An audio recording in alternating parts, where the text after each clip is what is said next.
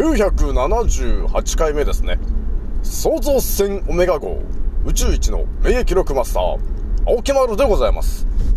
今から話すことは私の個人的見解とおとぎ話なので決して信じないでくださいね。はい、ではですね、今回ね、お伝えするのがですね、まあ今日多分私のインスタの投稿を見てもらった時に、あれ？なんか青木村さんなんか日本語じゃない言葉の投稿してるねっていうのがあったと思うんですけど、なぜそうなったのかという話をね、ちょっとしようかなと思うんですよね。まあ、お伝えしたいのが皆さんね、日本語以外の言葉で SNS で投稿しようと思ったことあるかい？という話をまあしていこうかなと思うんですよね。ひとまずね、えー、私ランカーラジオさんは現在、えー、7万8000回を以上を突破しております。皆さん、聞いてくれてありがとうと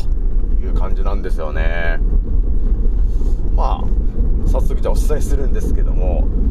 まあ一応ね、私が今日、えー、インスタで投稿してる内容なんですが、えー、日本語じゃない何かの言葉で青木丸が発信したと思うんですよ。これはですね、何語なのかというと、トルコ語なんですよね。まあね、皆さんね、多分、普通に生きてるとね、トルコ語で何かをね、えー、SNS で発信するってことは多分ないと思うんです。下手したらね、トルコの言葉をね、トルコ語という文字を多分見ることもないんじゃないかなというぐらいな感じだと思うんですが、まあ私はですね、まあ最近ね、まあ私のそのインスタのところに、まあ DM が1個パッと来たんですよ。なんていうのかな、こんな感じで、やあみたいな感じでなんか DM が1個来たんですよね。もう誰なんだと思ったけど、日本語じゃないんですよ。これってな、何語なんだろうなと思って変換したらですね、トルコ語だったんですよね。いや、これがですね、多分ね、ほんと普通に生きてると、多分その DM で、日本語以外のものがパッて来た時に、多分普通の人だったら、スルーすると思うんですよ。ですよね、皆さんね。スルーするでしょ。なんか英語かなんかでバーって入ってきたやつとか、ね、スルーすると思うんですけど、青木丸はですね、別に何語でもさ、今、あの、変換できちゃうから、結局わかるじゃない何言ってきてんのかなってわかるんで、あの、話をしようということになるわけなんですよね。だから、やーって言ってきたんで、あ、やーやーつって、あの話をしていったら、もうその人はですね、トルコの、えー、イーさんっていう男の人だったんですね。で、まあ、いろんな話を、まあ、しててね、日本はいいとこだから今度行ってみたいな、なんてね、話とかしてたんですけど、もう私がちょっとね、確信につこうと思ってね、えー、イーさん、あのー、今世界で何が起きているのか知ってんのかいって話したときに、彼がね、言ってきたのがですね、あのー、コロコロちゃんと呼ばれてるものがね、今広まっていて、で、その、お注射というもののその、副反応っていうので、トルコ人も結構その、血栓で亡くなってる人がね、ものすごい増えてるんだよ、と。青木村さん、それは正解だよね。っていう、そのやりとりが、まあ、今日あったわけですよ。午前中にね。ああ、そうなんだ。トルコ人も、え、そんな大変なことになってるんですか、イーさん、という感じで、こう、やりとりをね、えー、していた時に、私の頭にこう、不意に入ってきた話がいろいろね、浮かんでくる話があったんですけど、そもそもですよ、皆さん。トルコって、多分普通に生きてるとやっぱりトルコと日本の関係性を知ってる人ってあんまいないんですけども、私も過去ね、えー、何度かトルコと日本とのその関係性、トルコからすると日本は親日国なんですけど、それなんで親日国になってんのかっていうところが歴史が見えてこないと、そのトルコ人とね、お話ししててもあまりこう詳しくわからないと思うんですけども、私はもう歴史も全てある程度頭に入ってるから、だからね、トルコ人にね、あの、トルコ人のイーさんにさ、あの、言っといたわけですよ。いやトルコの人たちにね、あの、日本人過去を助けてくれてありがとうねっていう話をね、あの、してたわけよ。まあ、これを具体的に話すとね、あの、どうなるのかっていうとですね、えー、まずはそうですね、今から100年ぐらい前の話だよね、その、えー、エルトゥールル号事件というのがありましてですね、まあ、シンプルに話すと、オスマン帝国時代のトルコが、こう、日本にこう、ね、えー、やってきて、いろいろこう、ね、なんていうのかな、こう、情報交換みたいなね、話とか、そういうのをしに来たわけなんですよ。何度かね。え、その時に、あの、台風にちょっと巻き込まれちゃって、え和歌山県あたりでね、ものすごい台風に巻き込まれて、600人乗ってた船が沈没しちゃったんですよね。で、それで、あの、今、和歌山、今、和歌山の、その、付近ですね。あの辺で沈没しちゃって、で、それをね、その和歌山県の人たちですよね。がですね、えー、助けたんですよ。それがね、夜中ですよ。台風が来ているもう夜中です。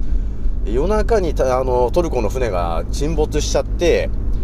で、600人が、その、まあ、寒い、まあ、海に投げ出されちゃったわけですよと。まあ、まさにあの、タイタニック状態ですね。で、それをですね、和歌山の人たちが、あの、夜通し、あの、助けたと。っていう、まあ、あの、過去の歴史があるわけ。だから600人いたんだけど、助かったのがもう69人ぐらいなんですよね。だからそういう状況ですね。で、助けて、あの、温かい毛布とかね、温かい食べ物をね、えー、あげて、あの、お助けしたというね、歴史がまずスタートなんですね。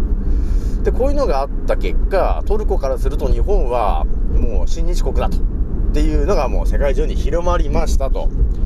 で、その後起きてんのが、あの、イラン・イラク戦争って起きたじゃないですか。これ多分記憶に新しいと思うんですけど、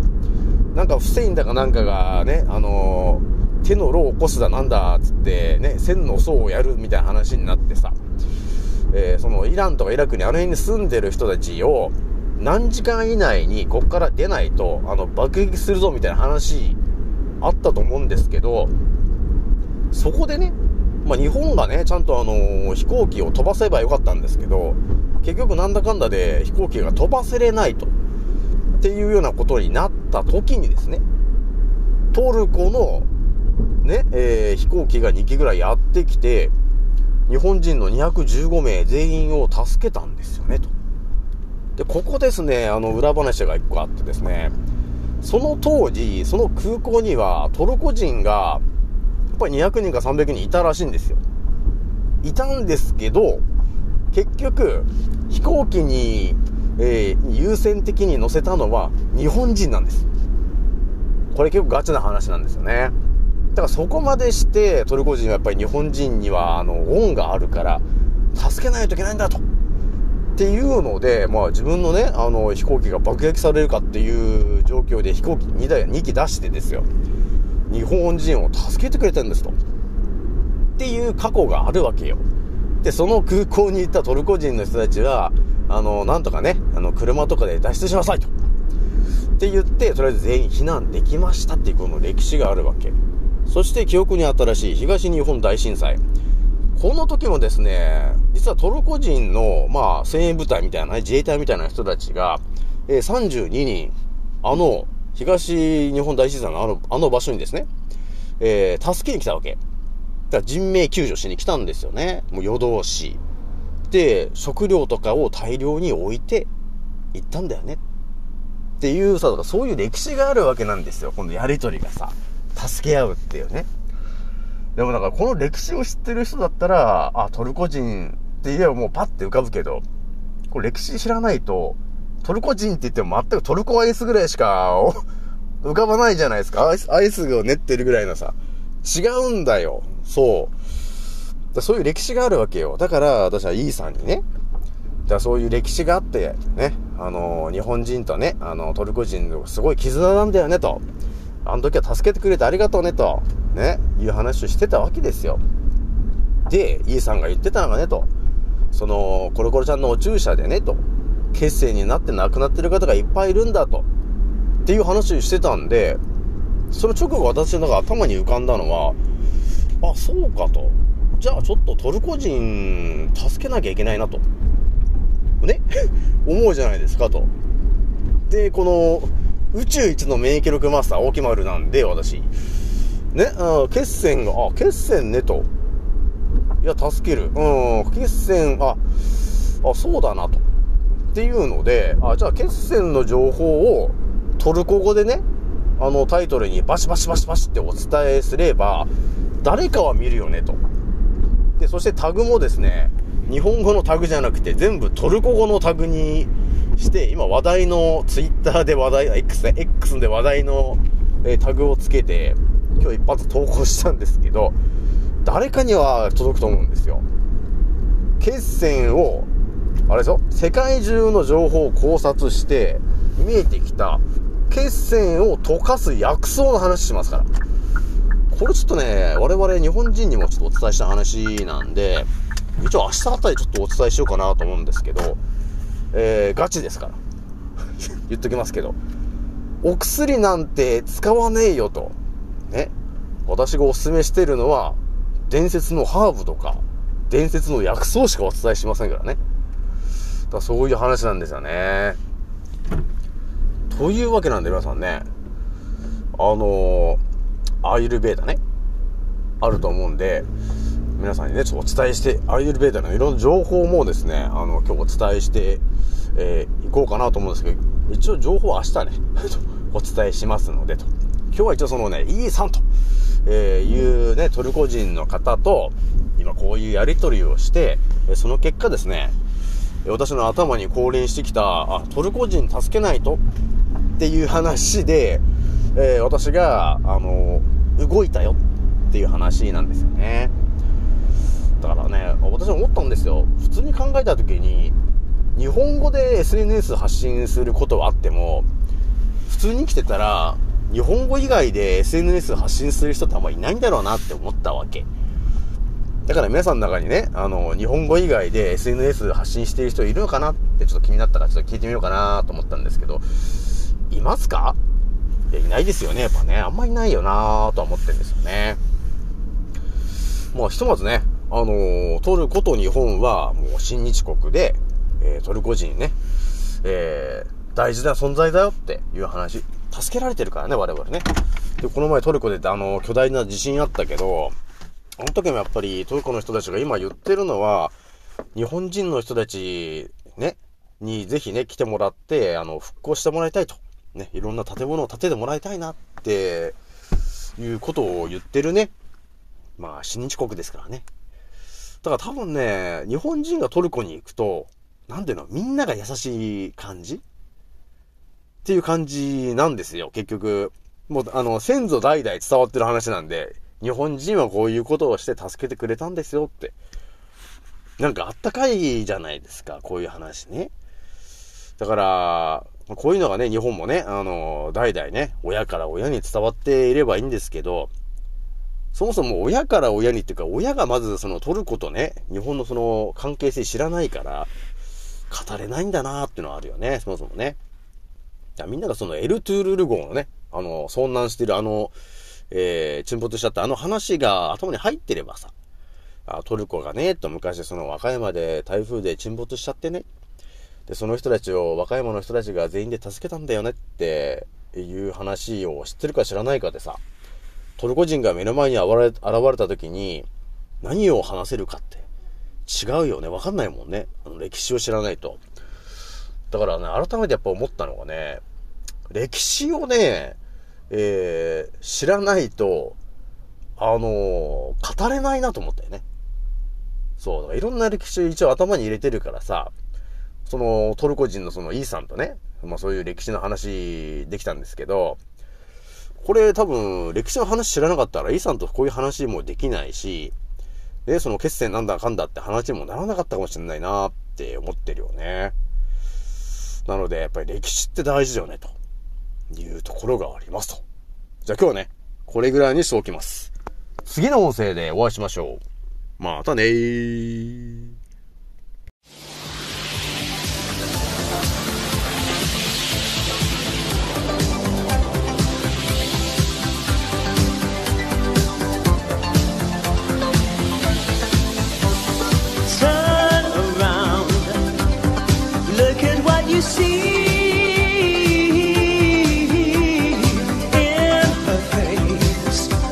love never